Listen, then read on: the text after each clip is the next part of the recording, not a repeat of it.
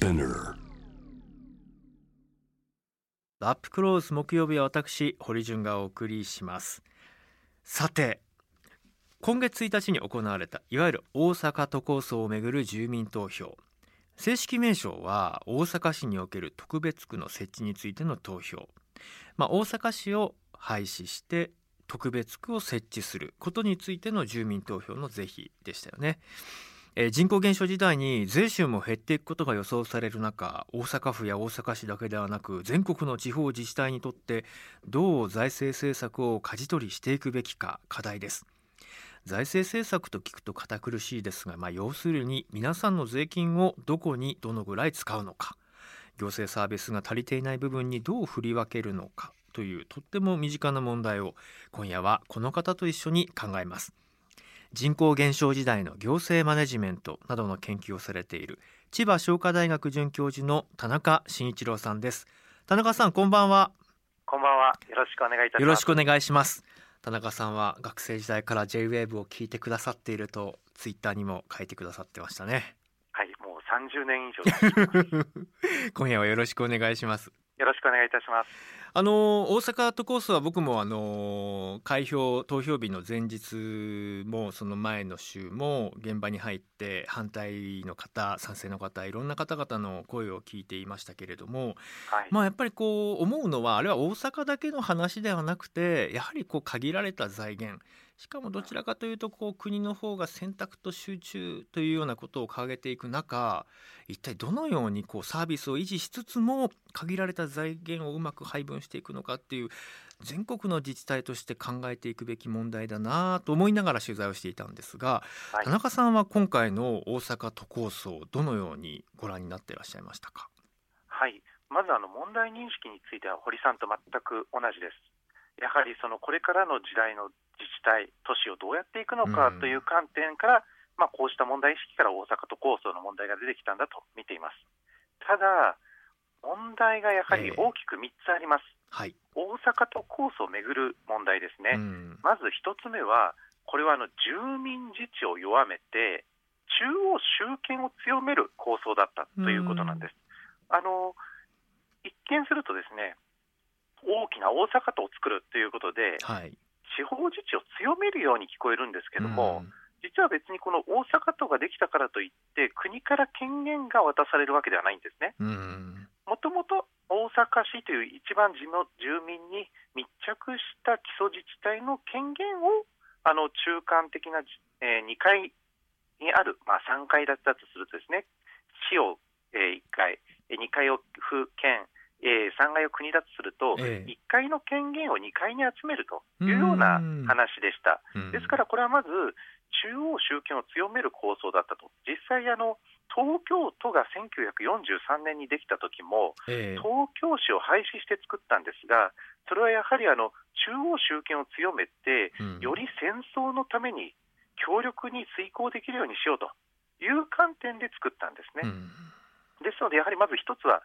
中央集権を強める、二つ目がですねこの大阪府と大阪市で二重行政が行われているんだと。うんいうことが批判されていました。ですから、これをどっちかに集約するということで、えーもっと例えば2つある病院を1つにできるとか、そういうことができるんだということで、実際も大阪府知事と大阪市長両方を維新の会の出身の人が取って、ええ。えーもう実際に、えーまあ、統合する前から、大阪都になる前から、この例えば病院を統廃合したり、ええ。地下鉄を民営化したりして、いわば行政の持っている資産だとかインフラをどんどん縮小してきたと、でその売却益をまた入れていったというようなことが行われてきたと。でも果たしてこれは長期的に見て、短期的に見れば利益になるんですが、長期的に見ても本当に利益になるのかどうかは十分考えられていなかったと、これが2つ目です。うん。で3つ目が、実はこの大阪都構想をぶち上げて、まあ、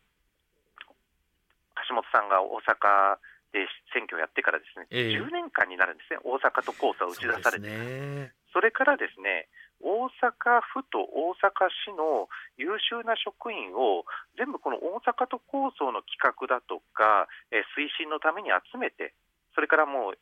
資,、えー資金とか予算もですね、そこに資源を集中していたと。ということは、その分、他の福祉だとかいろいろな行政の課題がどうしてもおろそかにならざるを得ない、うん手薄にならざるを得ないということなんです。つまりこの10年間実は他のふ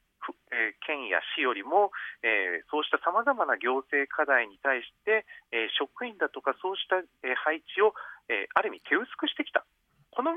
つの大きな課題があるということなんです。うん。まあ、確かにあの僕も反対の草の根的はい。な運動をされている現場、鶴橋のあの生野区のあたりでですね、地域の商店会の連合の皆さんが、まあ、本当にこうおじいちゃんおばあちゃんが多かったんですけれども、プラカードを持って一つ一つワンブロックワンブロック回りながら、はい。やはりこう私たちの自分たちで作るこう商店のあり方自分たちで作る地域のあり方というのが変わってしまうんだというまさにはい。先生がおっしゃった、まあ、一番の問題に関しては非常にこう訴えを草の根的に広げていて終盤は特にそれが効いたんじゃないかなっていう感じでしたね。あの特にですねあの私はあの、えー国でも県でも市でもそれぞれの行政内部で仕事をしたことがありますので、はい。やはりこの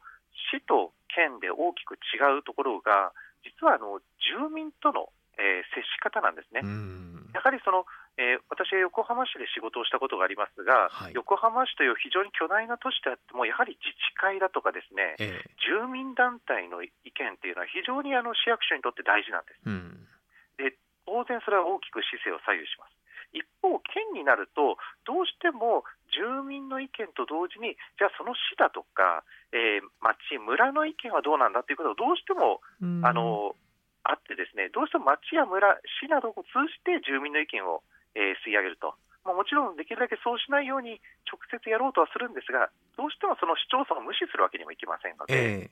どうしてもその、えー自治会とかっていうのはいくつもあるいろんな住民とか市町村とか企業とかそういう意見を言うところの一つでしかなくなっちゃうんですね。うんここは大きな違いだと思います。あの一方であの維新の集会などに行くと、はい賛同するこう若い世代や維新に期待するはい年配の,、あの有権者の方々からはこのままではやっぱり大阪はダメになると。はいで4つの区に分かれることでそれぞれがそれぞれ特色ある発展ができるとで全体のビジョンは大阪府がやってくれると、うんだからまあある意味座して死を待つよりもここで大きな改革が必要なんですという、まあ、こういうこうことに関しては、まあおおむね賛同なんですという声も聞かれました、まあ、だから、はい。ある意味大なたを振るうことでこの難局を切り抜けていこうということへの期待の声も聞かれました、はい。まあ、こういう声に関しては一方田中さんどんなふうにご覧になっていらっしゃいましたか、その危機意識はですね、実はよくわかるんです。うん実は全国のお他の、えー都道府県だとか市町村、みんな実は人口減少とか、えええー経済の低成長時代に入って非常に強い危機感を抱いています。うん果たしてこのままでいいんだろうかと、その危機感までは間違いないんですね。で、その危機感を私も肯定します。ただ、その大阪における解決策が、し大阪市を廃止して、うん。4つの区に分割して、都に権限とかを集中していくということが、答えなのかというと、それは全く別の話だということなんですね。うん。つまり、今のままでいいのかという問題意識は間違いないと、ええ。私もそれは共有できると、一方で、じゃあ、その解決策が大阪都構想ですよというと、それは違いますよねということだと思います。そういう意味で言うとまさにもし田中さんが、まあ、はい。大阪府の知事大阪府のあ大阪市の市長の立場であれば、どういう改革をしていたかもしくははい。どんな議論を有権者に提起したか、このあたりいかがでしょうか？はい、実はあの日本全体で見ても、ですね人口というのは、実は日本はずっと増え続けてきたんです。うん。平安時代から実は人口のピークに至る2008年まで、ええ日本で人口が減少したという時代は実はないんです。うんあの増え緩やかに増えるか、横ばいか、急激に増えるか、これしかないんですね。でもちろんあの、アジア太平洋戦争の時に一時的に多く戦死者が出て、ですね亡くなった人が出て、減った時期はあるんですが、それを例外とすれば、2008年まで日本で人口が減少時代した時代というのは、まさに本当に平安時代、奈良時代から含めてもない。うんでところが2008年から日本全体が人口減少に突入したと、転じたんですね。で、それまでの特に戦後のまちづくり地域づくりというのは2つの前提があったわけです。一つは人口の急激な増加、うん、もう一つは経済の成長、うん、この2つの前提を踏まえてどういうまちづくりをするんだ住宅が足りない、学校が足りない、ということでいろいろ応急的にやってきたのがこれまでだったんです。それが2008年から真逆に変わってしまった。ということは何を意味しているかというと日本で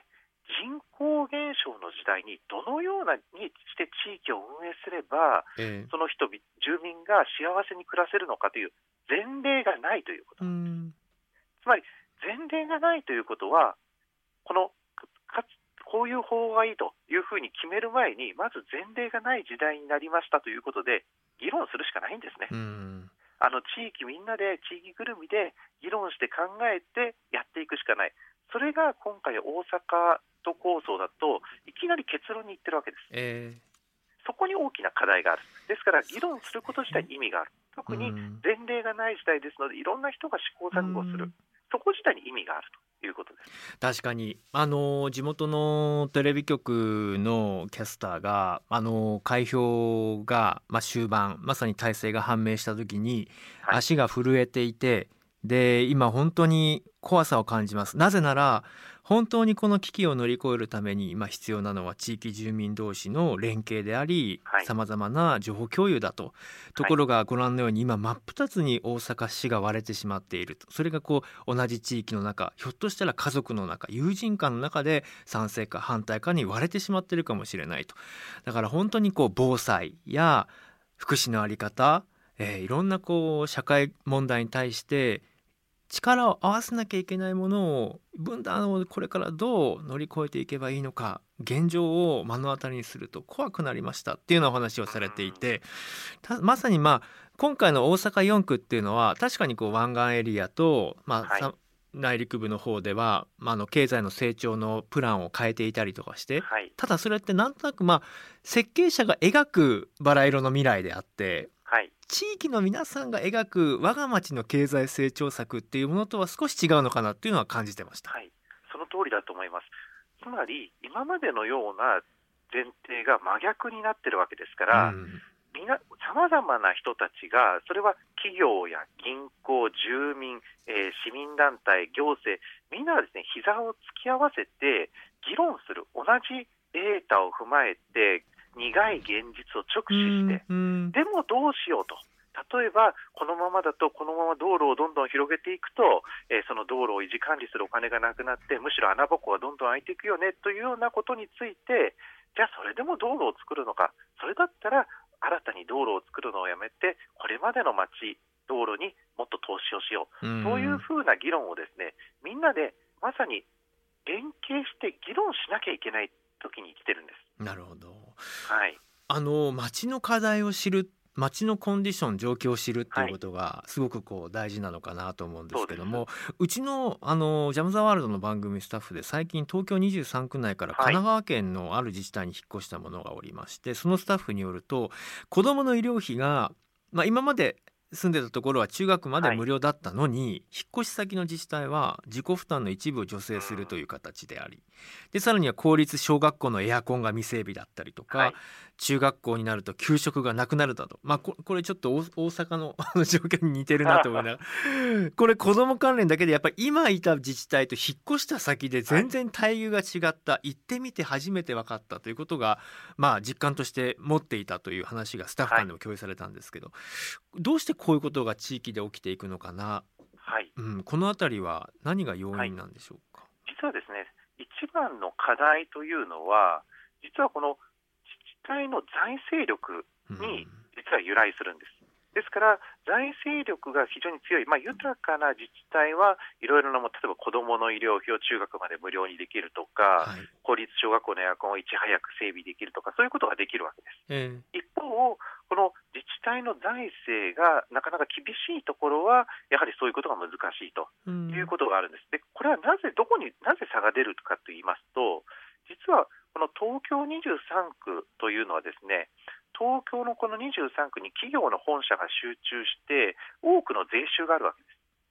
で東京都ではですね一回東京都にそのお金を吸い上げて、えー、23区にそれを、えーまあ、調整しながらお金を、えー、まくわけです。はい、で当然本社がいっぱい立地している千代田区とかは税収が非常にある、一方で住民がいっぱい住んでるけど本社とかがほとんどあるわけではない足立区とかは財政力が弱いわけです。それは東京都内は23区同士千代田区のお金は足立区とかそういうふうにして分配してやっていると。問題はこれはその東京23区から、まあ、東京から別の自治体に、えー、別の県に引っ越してしまうとですねそのような調整東京23区のこの豊かな税収というものを自由に使えるわけじゃないんですね。国全体では調整しているけれども、やはりそれは東京に企業が集中しているということにはやっぱりかなわないわけです。ですからそもそも実は日本全体の中で税の税収の源である企業の本社というのは東京に集中していると、こういうような財政と産業の構造にまず大きな課題があって、ですから、実はそこの、えー、東京の23区は実はその企業が集中しているからたくさん財政が豊かだと、ええ、でまずこれが最大の実は差が出る原因なんです。もう一つは自治体でその例えば市でえー、道路を作るとか、えー、子育てよりも道路を優先するとかっていうふうにやってればよりその差が際立つと、えー、ただそのもともとはどんなに子育てに熱心な市長とかいてもやっぱりそこの財政の壁までは無理ですのでやはりこの2つの大きな課題によってその住民サービスに差が出てしまうんですね。でなぜこれが今まで良かれと、まあ、そのまま来たのかと言いますと、えー、やはり人口増加と経済成長の時代だったので、はい、そのうちそれは満たされるよね、遅かれ早かれっていうふうな考えだった。ところが人口減少、経済低成長ですから、もうそうはならないので、やはり自治体、地方自治体の間でのこのあるいは都市と地方でのこの財源のやり取りもどうするか、これから考えていく必要があります。ツイッターでもですねいろいろ反応がありまして、えー、賛成と反対に分かれるのは議論のチャンスなのに対立の言い訳にしちゃうんだよねというお話であったりとか、えー、試行錯誤と言いながらも「誤したら怒られちゃうしな」という直樹さん、えー、一方でえー、まあ実際に対案もないのに議論しようだけでいいのかという話あのとこそ真っ只中の時に、維新の松井さんや公明の議員の方、まあ、はい、の連合 VS、えー、自民共産の連合というこの座組で討論会をやって僕もコメンテーターで参加していたんですけど、はい、さてと皆さんのコロナもありましたと。で少しこう計画の変更も求められるでしょうと。コロナもあってこう産業の在り方具体的にじゃあどういうそれぞれ成長プランがあるのか。具体的なものはありますかっていうふうに伺ったところあの維新の松井さんは、まあ、コロナはいずれ収束すると。いう話で特にその何かこうインバウンドであったりとか製造業の輸出業産業の変更をね対応するような形ではなかったんですね。一方でその大阪市を維持した場合に今の中で具体的な経済成長政策ってどんなことがあるんですかってなった時にやっぱり自民党ですから IR カジノの在り方っていうのは維持するっていうようなニュアンスだったわけですね。果たして本当にカジノでじゃあ維持できるんでしょうかって話もあったりしてやっぱり先ほど先生がおっしゃったような住民の方が望んで住民の方が作るその経済政策とは何かっていうのがやっぱり十分必要なんだなっていうのはね感じてたところだったんですよ。で実際にあの人口減少時代に自治体の方でまさにこう地域連携というか住民の皆さんのニーズを把握して共に歩んでいる自治体があるそうですね。はい実はですね私が以前勤めていた長野県今、長野県では、えー、安倍周一知事を中心にしてですね実はこうした議論を始めているんです。うん、で特に人口減少も避けられないんだと。うん、であのそれを一発逆転でなんかするわけにはいかないからどうやって住民の生活と地域経済をどうやって維持して守っていくのかということを実は長野県では行政や住民や企業や大学いろんな方たちがあの議論を今始めているところです。でこれが5年ほど前から4、5年前から始まっています。それはあの議論してその洗い出されたものがそれぞれこう、法法律とか条例とか、はい、その財源の再分配の在り方だったりとか、はい、そういうものにこうどんどん実装されていくようなあの枠組みを作っているということですか、そうです、はい、例えばですね、はい。あのもちろんその大きな街づくりの街の構造を変えるとかっていうのは簡単ではないんですけれども、例えばすぐにできることとして、その災害対応、これもですね今までならば大きな災害がある、もしくはその恐れがあるというんならば、あの大きな公共事業をやってなんとかしようというふうにやってきたわけです。でもちろんそのこと自体がま否定全く否定されるわけではないんですが、それだけで今すぐなんとかなるわけではないわけですね。うん。ねえー例えば、えー去年の千曲川の大きな水害の時に、ええ。長野県の防災ツイッターが実は話題になったんです。これ、どういうことかというと、ええ。この要は今、家が水没してますとかっていうような状況の人がツイッターで今、ここで水没しそうで大変ですとかっていうふうに、えーリプライをすると、えもうそのツイッター、えーツイッターを、えー見ている県の職員が、今、助けに行きますって言って、うん。そこから例えば長野市の消防局とかに連絡えして、すぐに迎えあの救援救助が行くというようなことをやっていたと、であのその間もずっと連絡を、えーツイッターを通じて、えー取って、まあ、いわば、えー無連絡にならないようにする、連絡が途切れないようにすると、でこれをですね担当してた職員たちに聞いたら、ですね普通行政のこうしたツイッターとか情報発信っていうのは、間違ったことをやると危ないということで、すべてお伺いを立てて、決済を取ってからやるんですね。確かに。先ほどあのあった試行錯誤の5の部分っていうのが厳しく問われるから、はい。かえってこうスピード感もなければはい。柔で軟性がなく場合によっては、大阪市ですかね、なんか財政のなんか見通しを出して、えー市長に怒られるとうん。いうようなこともあるわけです。ところが、これ、実際、長野県の防災ツイッターの担当した職員に聞くと、ええ。もう変わる変わる応援職員も含めて担当するんですが、いちいち上司なんか、決済、まあ何も了解も取らないで、えーええ職員が必要だと思ったことをどんどんどんどんやると。うん。でもすぐに担当職員が、あるいは応援に来た職員でツイッターを担当してれば、すぐに、ええええ。あまずいと思うと、すぐに担長野市とか自衛隊とかにすぐ連絡をすると、ええ。ツイッター見ただけでですね、ええええ。そういうことをやってました。で、実はこれは、長野県でこういうふうに職員を教育してきてるんです。つまりあの自分で動く、なぜかと言いますと、実はこういうような職員でなければ、今後乗り切れないだろうと、ええ。人口減少時代。はい。つまり、業務の判断基準を職員自身の職業的良心に置くようにしようと、上司の顔色を伺うんじゃなくて、でいろんな組織内外のネットワークを日頃からええ。作っておいて、組織の内部の論理だけではなくて、うん。地域として動ける、その要として職員一人一人が動けるようにする。でそうしたことに日頃から取り組むということを、まあ、知事、幹部、それから担当職員まで、実は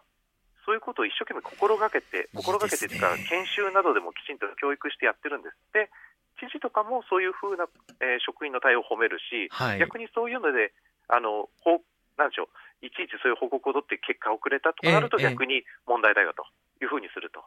ある意味、これまでのお役所とは違うやり方をやってきてるんです。でもこれもうん実は人口減少という中で、えーこれから行政課題はどんどん増えていくと。ええしかし、職員の数も予算もどんどん減っていくとなると、これは職員自身がいろんなネットワークを持って動いていかなければ、でどんどん積極的に動かなければ、住民の課題は解決できないよねという、実は考え方が背景にある。今お話を聞いていてなるほどそうかと、先ほどの大阪都構想不幸せ解消にっていはいう話と、やっぱり質が違うなと思ったのはまさにこう公住民の生活とともにある、そのパブリックにその行政がそれぞれ何をするのかっていうはい。コミットする、現場のニーズがあって各自治体がどう動くのかっていう話であって自治体が描いたプランにどう沿って住民がそのはい。動くかっていう話じゃないよっていうところが圧倒的に違うっていうことですはい。ね。、でもう最後、それは例えば、あのなんでしょう、ツイッターのミスでうまく連絡が取れなくて、その例えば誤情報だったとなっても、それは、えー知事や課長部長、課長はそれでもいいんだっていうふうに職員に日頃から言っているので、そうやって動けるわけなるほど。あのー話をさらに次に進めていくと、はい。まあその人口減少、まあその税収が、はまあなかなかこう厳しくなっていく中、どのように再分配していくのかとはいい。う議論の中で、やはりこのインフラをどう維持するのかっていうのはは必ず出てきますよね。ですからまあジャム・ザ・ワールドでもじゃあ水道は一体どのように維持すればいいの？とか道路は橋の点検は？とか、えー、じゃあ買い物はバスは？とか必ずインフラの話が出てきます。この地方の財政政策を考えるときにこのインフラの維持をどうしていくのか暮らしをどう守っていくのかこの辺りは今後どういうあの青写真をこう思い描くところから始めればいいんでしょうか？はい実は今のこうしたまちづくりの政策というのは、とにかく人口が増える一方だっていう前提で全部進んできていて、今でもその惰性で動いてるんです。ですので、人口が減って虫食い状態になるということは想定してない。となると、でも実際には虫食い状態か、あ隣で空き家、向かいで空き店舗なんてことは普通に各地で起きてるわけです。となると、じゃあ住民も企業も行政も今までのように人口が増えることを前提にどんどん外に町のエリアが広がっていくっていうような町づくりでいいのかと。例えば、企業も住民も三方一両損ではありませんがこれからの住民町づく町をこの生活できる町を維持するためにそれぞれが少しずつ何か犠牲にしてでも住みよい町を作っていくっていうような議論があってもいいわけです。例えばこの、えー、おじいちゃんがあの一人暮らしの、えー、で住んでるなんですよね、ポツンと一軒家がなくなったら、そこに息子が住みに行くんじゃなくて、じゃあもうおじいちゃんが亡くなったのを機会に、じゃあそのポツンと一軒家は別の用途に活用しようとか、いうふうに、実は住民もちょっと、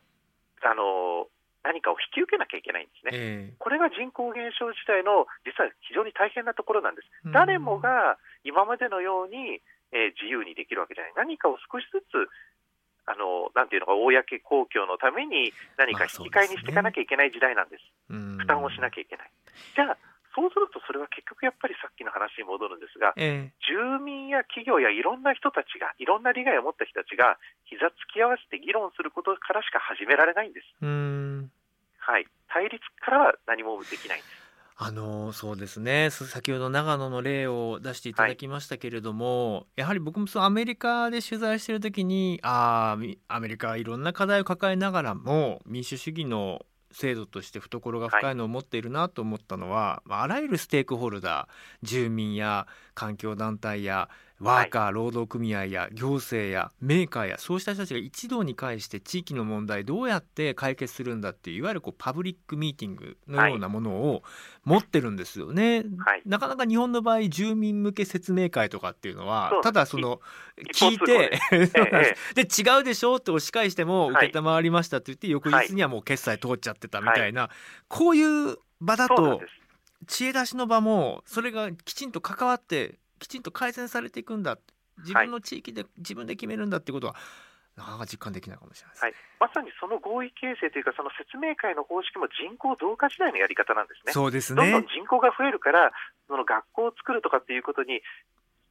時間かけて議論してられないわけです。そうか効率化の話だったのか。はい、今度はでも人口減少なので、みんなが何かしら負担をしなきゃいけない、じゃあ、自分はこれなら負担できるよ、あれなら負担できるよということをみんなで話し合うしかないんですね。えー、ですからまさにパブリックミーティングが非常に重要な。んちなみにあの徳島のケースで、なかなか特筆すべき点があるそうですね。はい、でもう一つですね、実はそうしたときに思いもよらぬところから解決策が出てくることがあるんです。ええ、例えば、え、この今どんどんこの人口減少で人口密度が減っていくとスーパーとかも撤退せざるを得ない、あるいはやめざるを得ない。そうすると地域でその車とかを使いにくいお年寄りなんかはどうしても生鮮食料品とか日用品が買えなくなっちゃうんですね。でそうしたときに、ね、移動スーパーというアイデアはあるんですが実はこれまで移動スーパーは全国どこでや赤字だったんです、えー、で補助金でなんとか維持してた。ところが徳島発で黒字で補助金ゼロ。そして、えー、きちんと収益も上がるという移動スーパー。しかも住民にとっていいというソーシャルビジネス、徳島るっていうのが始まったんですね、はい、で今これはもう全国各地に広がっています、えー、こういうふうにですね全く今までとは違う発想で実は黒字化したんですけども、そういうソーシャルビジネスが思いもよらぬところが出てくる。実はですから地域の課題というのは新たなビジネス企業の一つの種でもあるし実は地域がそこでおいあ新たな飯を食っていける。産業も作れるという実はヒントでもあるわけです。なるほど。いやツイッターも見ていてもなかなか皆さんの反応というのが興味深いですね、はい。えーリバティさん。いや海も山も豊かだったんですけどね大きく変わったのはこの150年かなと思います。都市と過疎のあり方。ペンペンさん現実として限界集落や過疎地は一定の場所に人口を集中させるしかインフラなどを維持するのは難しいというような、まあ、はい。まさにそうしたこうコンパクトシティ化を掲げるはい。政治家もいますよね。ただ、一点だけそこで、すいません、時間ない中、一点だけあの実は人口密度を厚くするということと、都市にみんなが集まって住むということは違うんです。ん大事なことは、小さな集落でもいいので、今、うんバラバラに離れて住んでるうん、例えば30軒ある集落が、集落の中心部に住む、みんなで集まって住むということが大事なんです。それだけで、例えばフランスの村なんかもそういうふうにして成り立ってるんですが、小さなレストランがえ1え日2軒お客、2人お客が来るだけで2組、ええ成り立つんです。そうですだってもうこれなんです。田中康夫さんがよく例に出してます、カマンベール村のあり方とかですね、あれそもあの人口の少ない地域が世界に名だたるブランド力のある村として存続できる理由はなぜかなど、ありがとうございます。時間たっぷり使っていただきました、い、いえいえ、すいませんでした。やでもあのこれ続編をぜひ田中さんまたお伺いしたいです、僕はあのはい。個人的に関心を持っているのはパブリックミーティングはないけれどももちろん地方議会はありますと、はい。本来地方議会がそうした熟議をする場だと思うんですけど。地方議会がですねちゃんと機能しているのかどうか問題っていうのもあるんじゃないかなっていうのはありましてに重要です。またお話聞かせてください、わかりました。え人口減少時代における地方自治体の財政政策のあり方について千葉商科大学准教授田中慎一郎さんにお話を伺いました。堀潤です。さあ、えー千葉商科大学准教授田中慎一郎さんとの対話どう聞かれましたか？ツイッターの反応を見ていて少しこう気になったのは結局議論しましょうっていう話か安直だなっていうこうご意見があったんですけれどもうん僕はねそうは思わないんですよ。うん、誰かがあのこうするべきだと言って、えーこうしますからと。でそれでいいですね皆さん、うん、よくわからないんでじゃあもしくはまあそれでおおむね賛同なんでどうぞっていうふうにするばっかりで本当にいいのかなって思いますよ。うん、その議論するっていうのはただもうサッカーのパス回しのようにこうただボールを回して終わりっていうのは議論じゃないんですよ。これそれこそあの橋本徹さんがよくねテレビの批判をするときに議論のための議論しやがってと我々政治家は決めるための議論するんだと。で今言ってる話はまさに後者だと思いますよ。その決めるためにしかもその結果がまあより良い結果を導き出すためにいろんな人たちをこう参画促して A だっていう人もいればいや B もあるんじゃないかいやいや C のことは忘れたんですか